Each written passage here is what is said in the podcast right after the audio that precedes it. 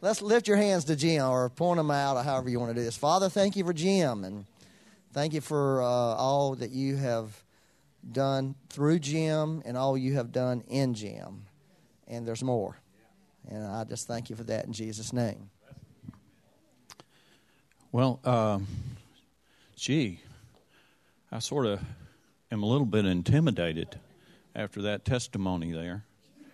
Uh, of course, it's pretty easy to intimidate a guy like me. I never know really what I'm doing. Don't let these notes fool you. I don't have a clue what's going to happen here. Uh, the Lord gave me three pages of notes today, I think just to calm my fears. Um, I've always been a little shy country boy, very introverted and uh, bashful.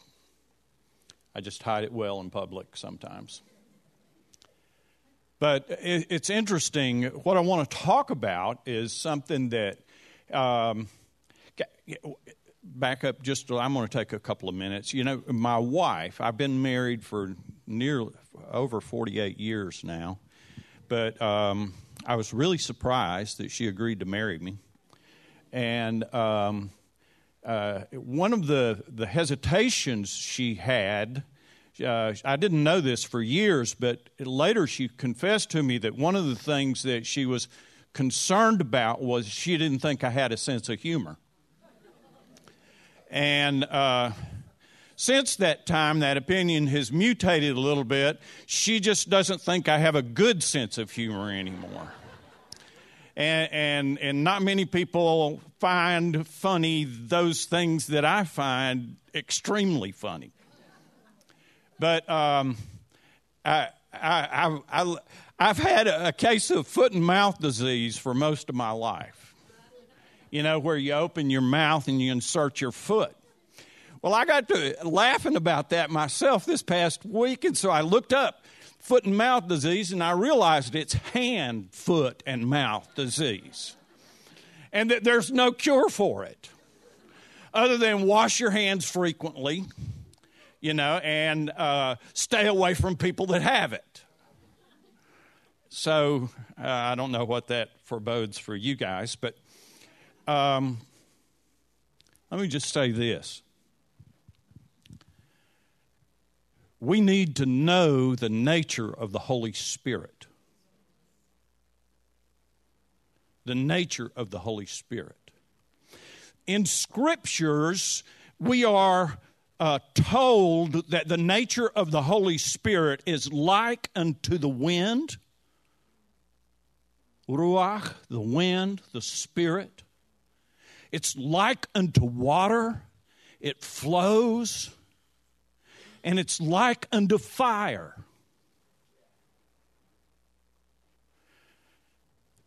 Have you ever seen um, videos of those huge, gigantic waves off the coast of Portugal that the big wave surfers uh, do? I think that they recorded one. They they've got you know uh, laser measurements down. I think there was a 92 foot wave that somebody successfully rode not that long ago.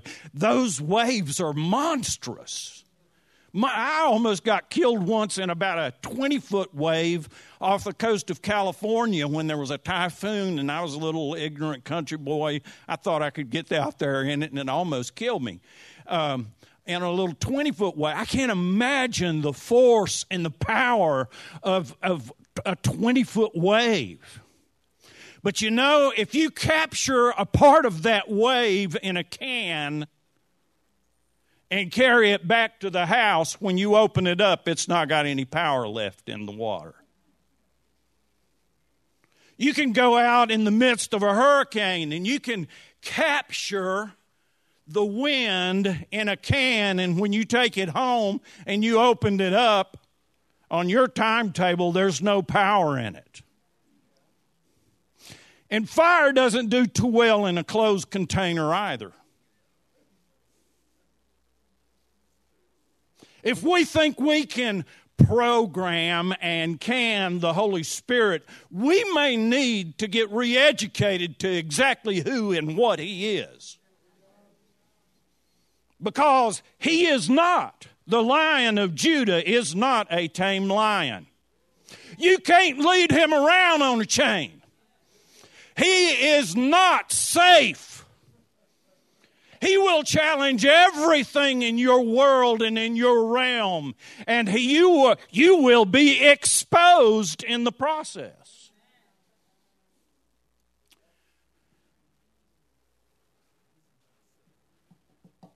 I believe that we are coming into a season of exposure.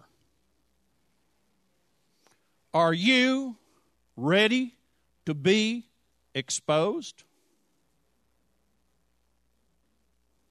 Think about it. Think on these things, as Peter said.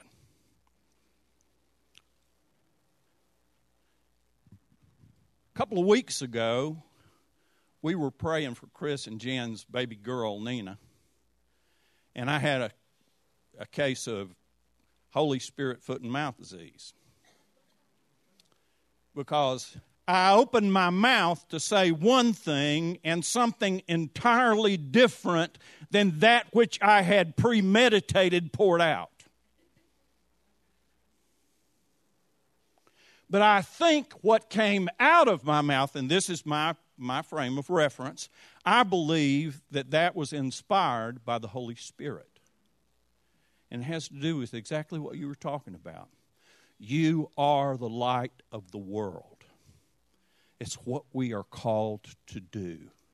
By our deeds, we are called to reveal the heart of the Father to this generation.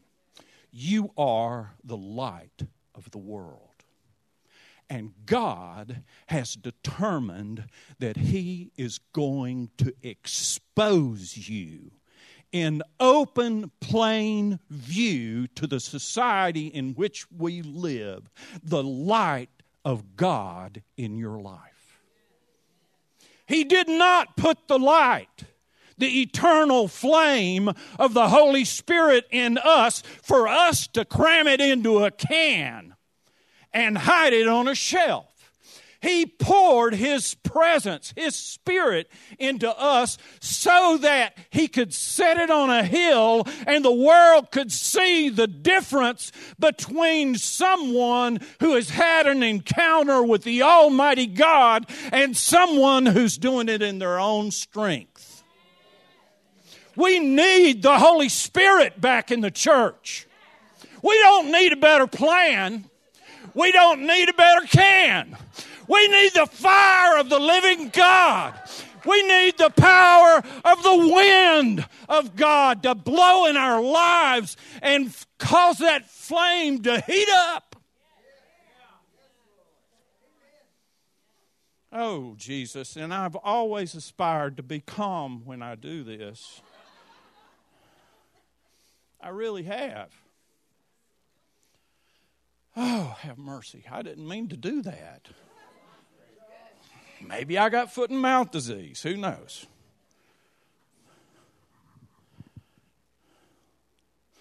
It's also always the plan of the enemy to falsify and jeopardize that which God wants to do in a generation. He tries to corrupt it and distort it. Think about exposure. Everybody's looking for exposure today, but nobody wants to be exposed. We measure our success by how many likes and wows and, and hits we get on anything we say. I mean, it's really strange that it seems very common that everybody wants everyone else to know what they had for lunch. or which coffee shop they're at. I really don't care what you had for lunch. I don't want you to know what I ate for lunch. I don't, I don't necessarily, you know, but I've been eating pretty good lately. My son sent me a, a, a, a whole pastrami from Katz Deli in New York, and it, it makes a pretty decent sandwich.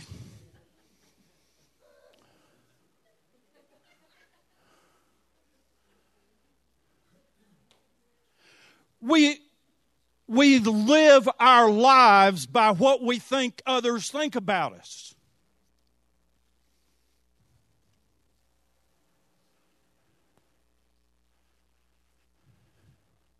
I'm really having I'm having a debate within myself what, whether I should even open this can of worms up or not, because uh, it's it's really kind of embarrassing. I had. Did you ever ask God for a dream and then wish He hadn't given it to you? I, ha- I have a strange relationship with my father. Uh, I asked the Lord to speak uh, to me in a dream one night. Well, I pretty much ask Him that every night and uh, it's a good habit to get into. Uh, but I was here in this church, and I was naked, and uh, someone came over there to where I normally sit and exposed me to the whole church, and I was very embarrassed. And I woke up, and the Lord began to speak to me, and, it's, and said, "It's a time." For the secrets of men's heart to be exposed.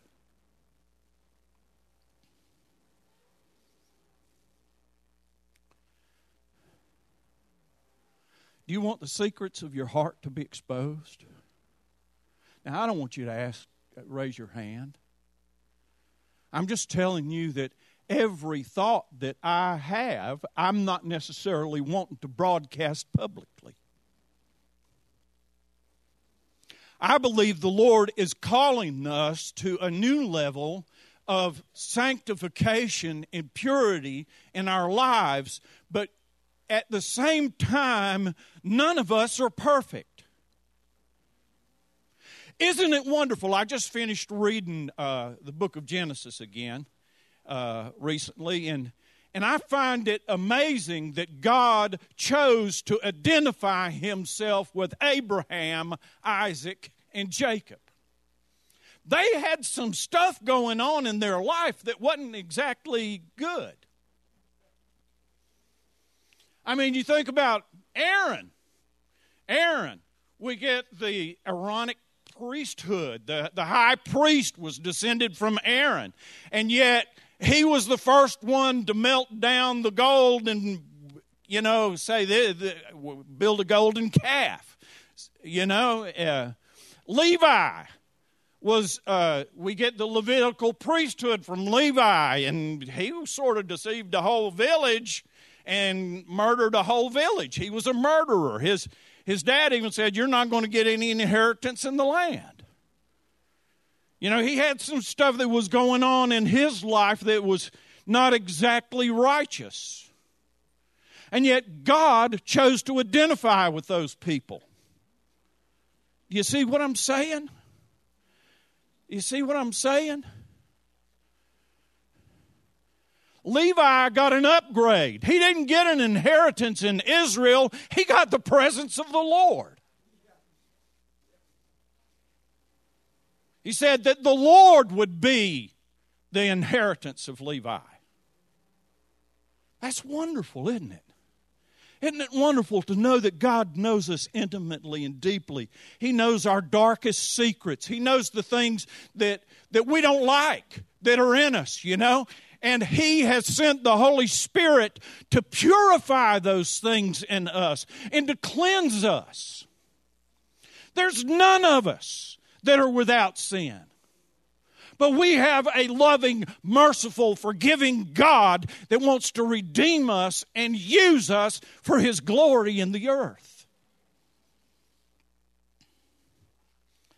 Oh, Jesus, help me not mess these people up.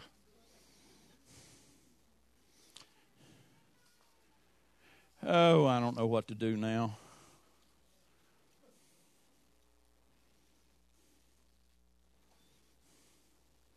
There's no way I can get where I want to go in 10 minutes. Um,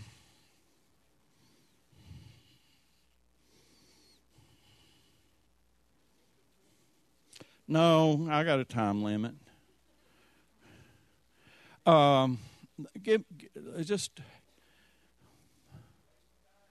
I know, but I, when you don't know what to do, You know, when you don't know which way to run.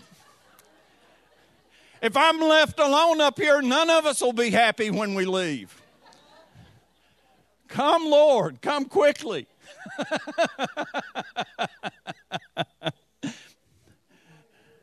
John 9, uh, verse 1 through 5, uh, here is, uh, and I like the, the New Living Translation.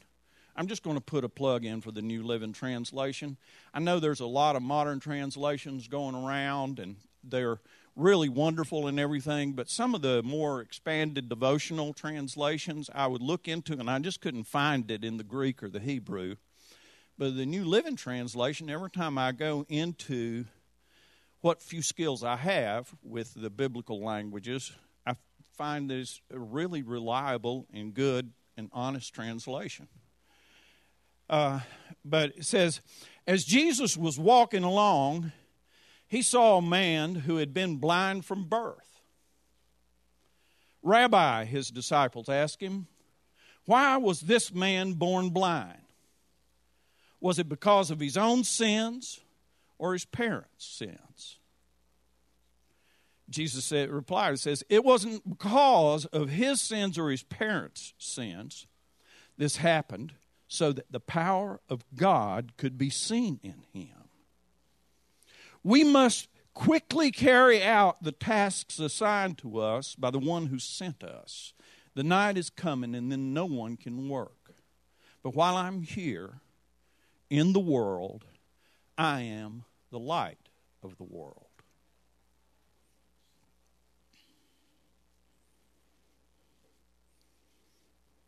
Then in Matthew 5, verses 11 through 16, it says, God blesses you when people mock you and persecute you and lie about you and say all sorts of evil things against you because you are my followers.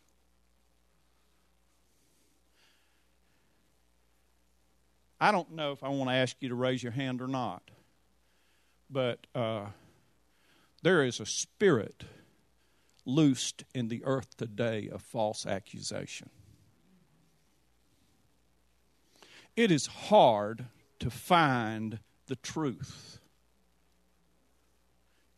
Has anybody, I, I, I know personally of several what I consider to be high quality, full of integrity, righteous living, godly servants, uh, ministers of the gospel in several nations around the world that have been viciously and cruelly falsely accused this last year.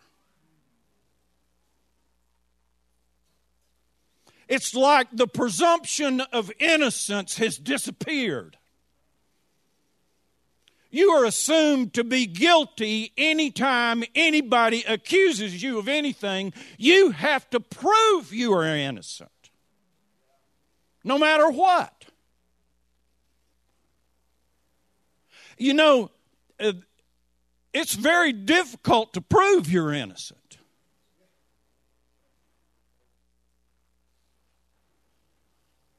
When you begin to say, I didn't really do that, you're immediately suspect.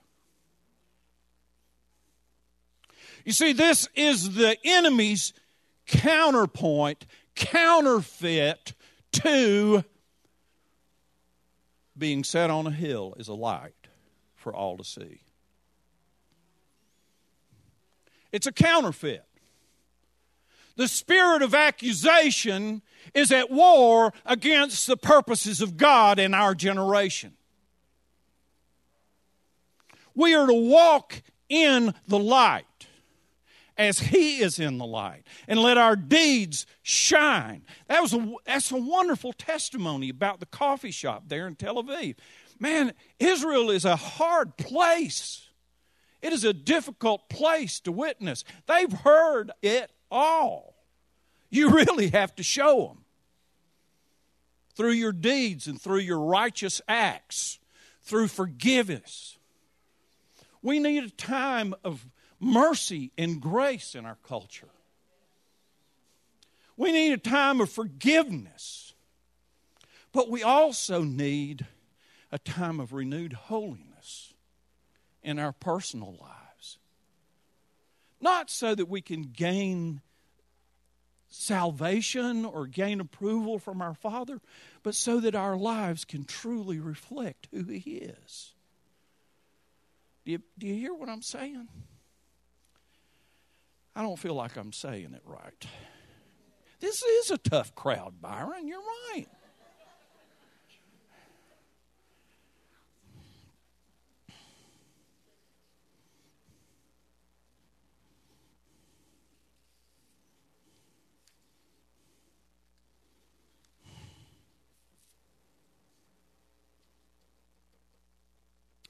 um, Luke 11 34 says, Your eye is like a lamp that provides light for your body. When your eye is healthy, your whole body is filled with light. But when it's unhealthy, your body is filled with darkness. Make sure that the light you think you have is not actually darkness. If you're filled with light, with no dark corners, then your whole life will be radiant as though a floodlight were filling you with light.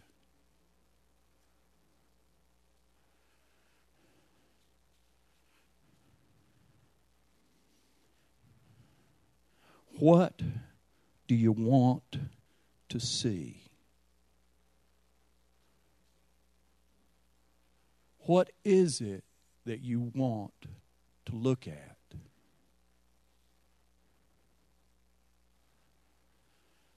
Do you want to see what's wrong with others?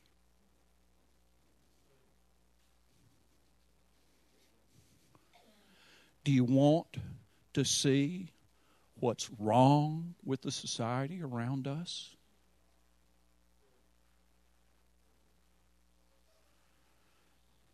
Because what you want to see, you will see.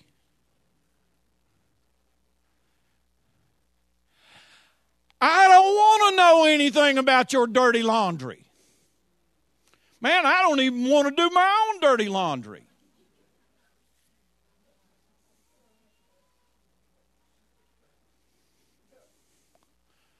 I just spent a couple of weeks in Cambodia, and um, I, you know, I, I didn't know, have opportunity to have any laundry done when I was in Cambodia. So I'm going to get real graphic here. I hope this doesn't offend anybody, but life is real. I had two weeks worth of dirty underwear when I came back. And it's hot and sweaty in Cambodia. And I honestly, when I was put, I had put them all in a plastic bag to keep it away from the rest of my uh, clothes in the, in the suitcase. You know, I've learned to carry lots of plastic bags with me when I travel. So I got all that too. I almost threw it all away. I didn't want to ask my lovely wife to deal with that when I came home. And I opened up that plastic bag, and the fragrance rose up out of it. And I thought, I don't want to even touch that stuff. I'm not sure a little bit of uh, uh, soap and Clorox will redeem it.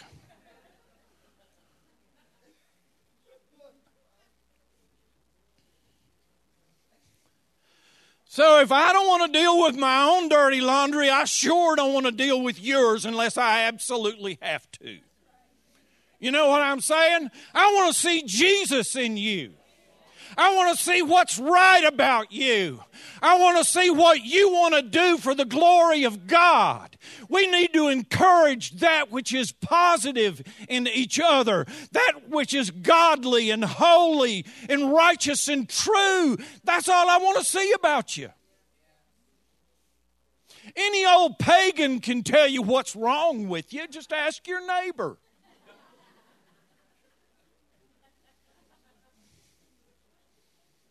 You know, Arthur Burt used to say, You get to make your friends and you get to make your enemies, but God chooses your neighbors.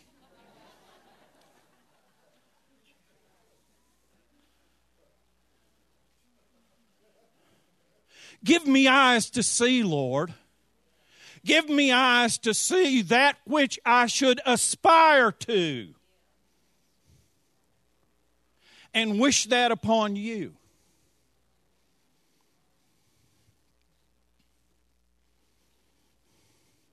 I'm going to read something from. Has anybody in here suffered false accusations this year? Have you, has anybody in here suffered betrayals from someone you love this year? It hurts a lot, doesn't it? It's hard to rejoice when that happens. But God is always working. Even when you don't see it, He's working. Even when you don't feel it, He's working. He's always working. He's always working.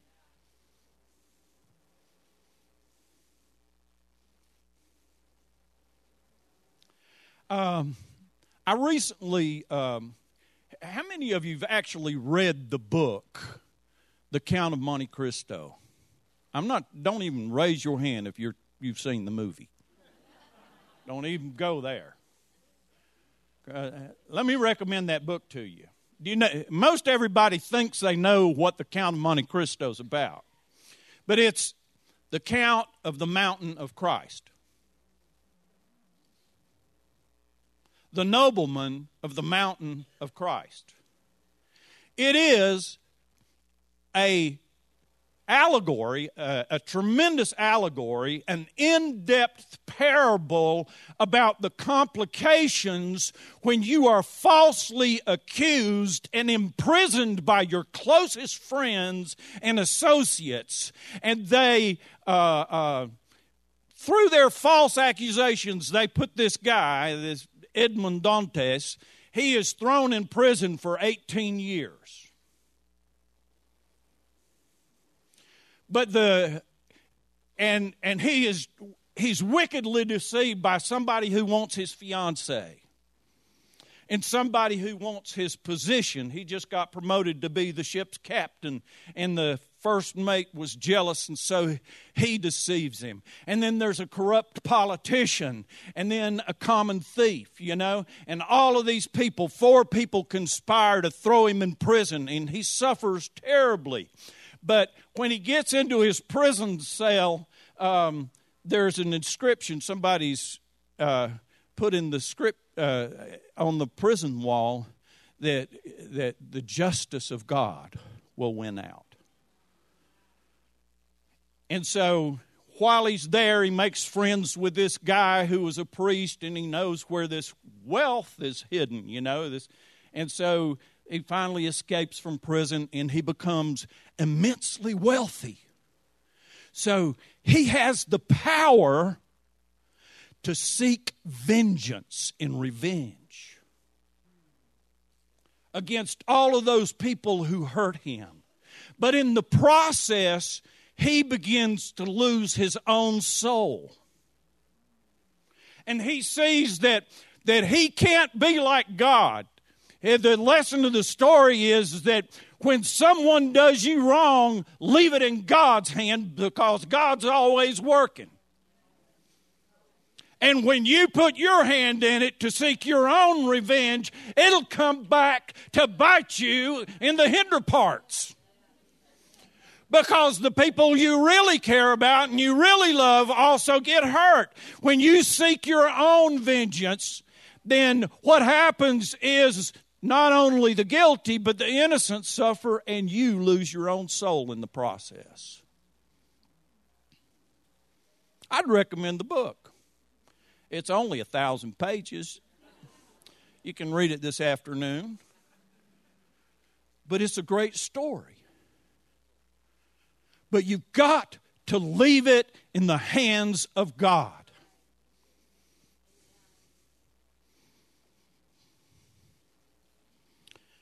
Romans 12 is one of my favorite all time chapters in the Bible. It says, Bless those who persecute you. Bless them. Don't curse them. Pray that God will bless them. Be happy with those who are happy and weep with those who weep. Live in harmony with each other. Don't be too proud to enjoy the company of ordinary people and don't think you know it all. Never pay back evil with more evil. Do things in such a way that everyone can see you are honorable. Do all you can to live in peace with everyone. We must forgive. Forgiveness. You know, um, I, I, I, uh, one of my favorite philosophers was a he's a, a Stoic philosopher, uh, a Roman emperor, but he he said that the best revenge is to not be like your enemy.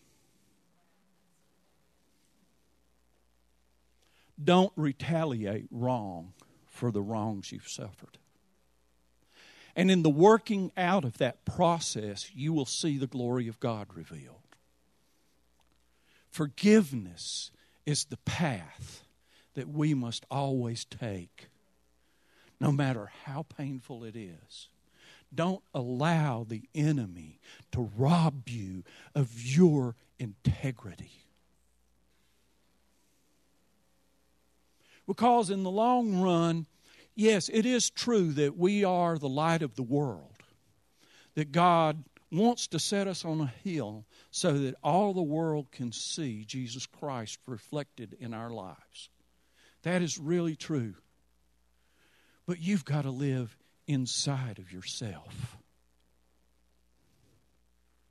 One of the cruelest things that I can imagine is to have to live inside your own self knowing that you have done someone wrong. That you didn't forgive. You know, it's a terrible, it's a curse to live with a body and soul full of resentment. It brings harm to you inside your own self. We can't do that, church. We can't succumb to that. No matter what we have gone through in our own personal lives, don't let the enemy rob you. You were meant to live free. You were meant to live with grace and mercy and love and kindness and temperance and charity flowing through your heart because God has destined us for great joy. Not to live in bondage, not to live in the bondage of resentment. Has someone ever cut you off in traffic and you just you go home and you're still stewing about it? Has someone ever done you wrong and at night you're, you're planning what you're going to say to that sorry scoundrel the next time you see him? Don't go there. Rebuke that in the name of Jesus. Don't tolerate it for an instant. Don't tolerate a tendency towards vengeance in your own heart. Don't allow it to get a hold of you. You are the light of the world. You are the light of the world. I'm five minutes over. I got to be quiet. I, uh, can I take three minutes? That I, I, and I don't even know why I want to say this. Um, the the supernatural realm is reflected in the natural realm. And there are principles at work in the whole world. I was in Cambodia a couple of weeks ago, and they had one of the weirdest laws I've ever heard in my life. During the day, you have to drive your motorcycle with a light on so that people can see you coming. That's a pretty good because we know in traffic it really is hard to see a motorcycle coming sometimes, especially if they're dressed in dark clothes. You know, so it's good that motorcycles have their headlights burning bright. That's a protection for the bike rider. But in Cambodia, The law says you have to have your motorcycle light on during the daytime, but you don't have to have it on at night. It's in the law. Because the core belief of that society believes that the world is filled with evil spirits who are out to get you. And so that those evil spirits will see the lights and follow you home at night and attack you. That is, that is a core belief in Cambodia. I mean, we kind of go, wow, that's weird. You know? But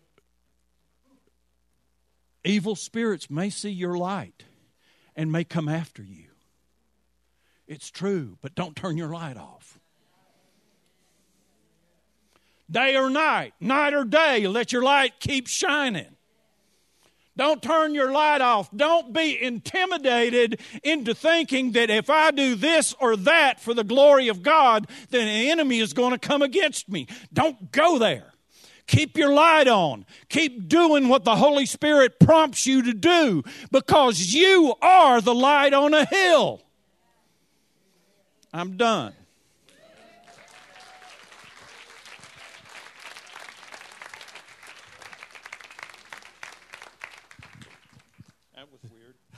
Thanks, Jim. No, that was awesome, wasn't it?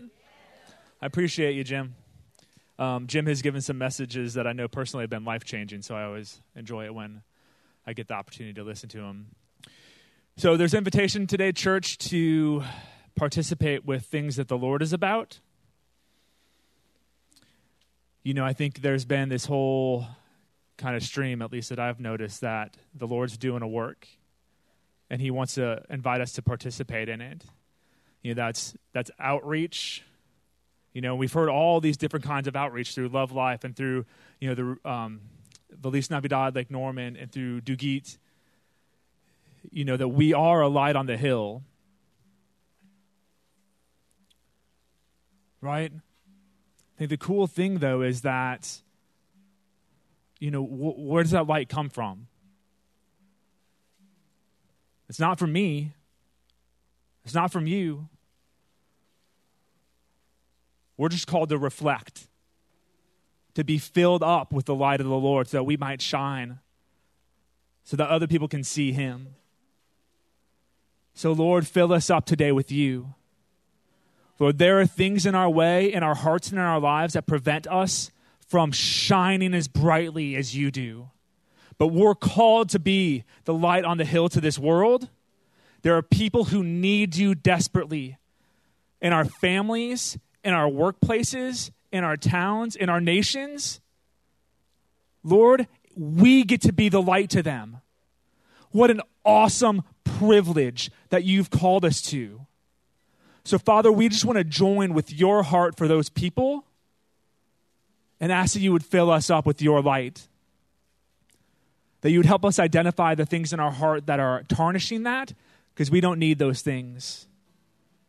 But Lord, that you would reflect through us, especially as we go today into this Christmas season, as we have all these opportunities to be around people and, and just to show them you. Lord, fill us up. Amen. Church, we still got a bunch of business to take care of this morning. If you're interested, we're going to have the ministry team come forward.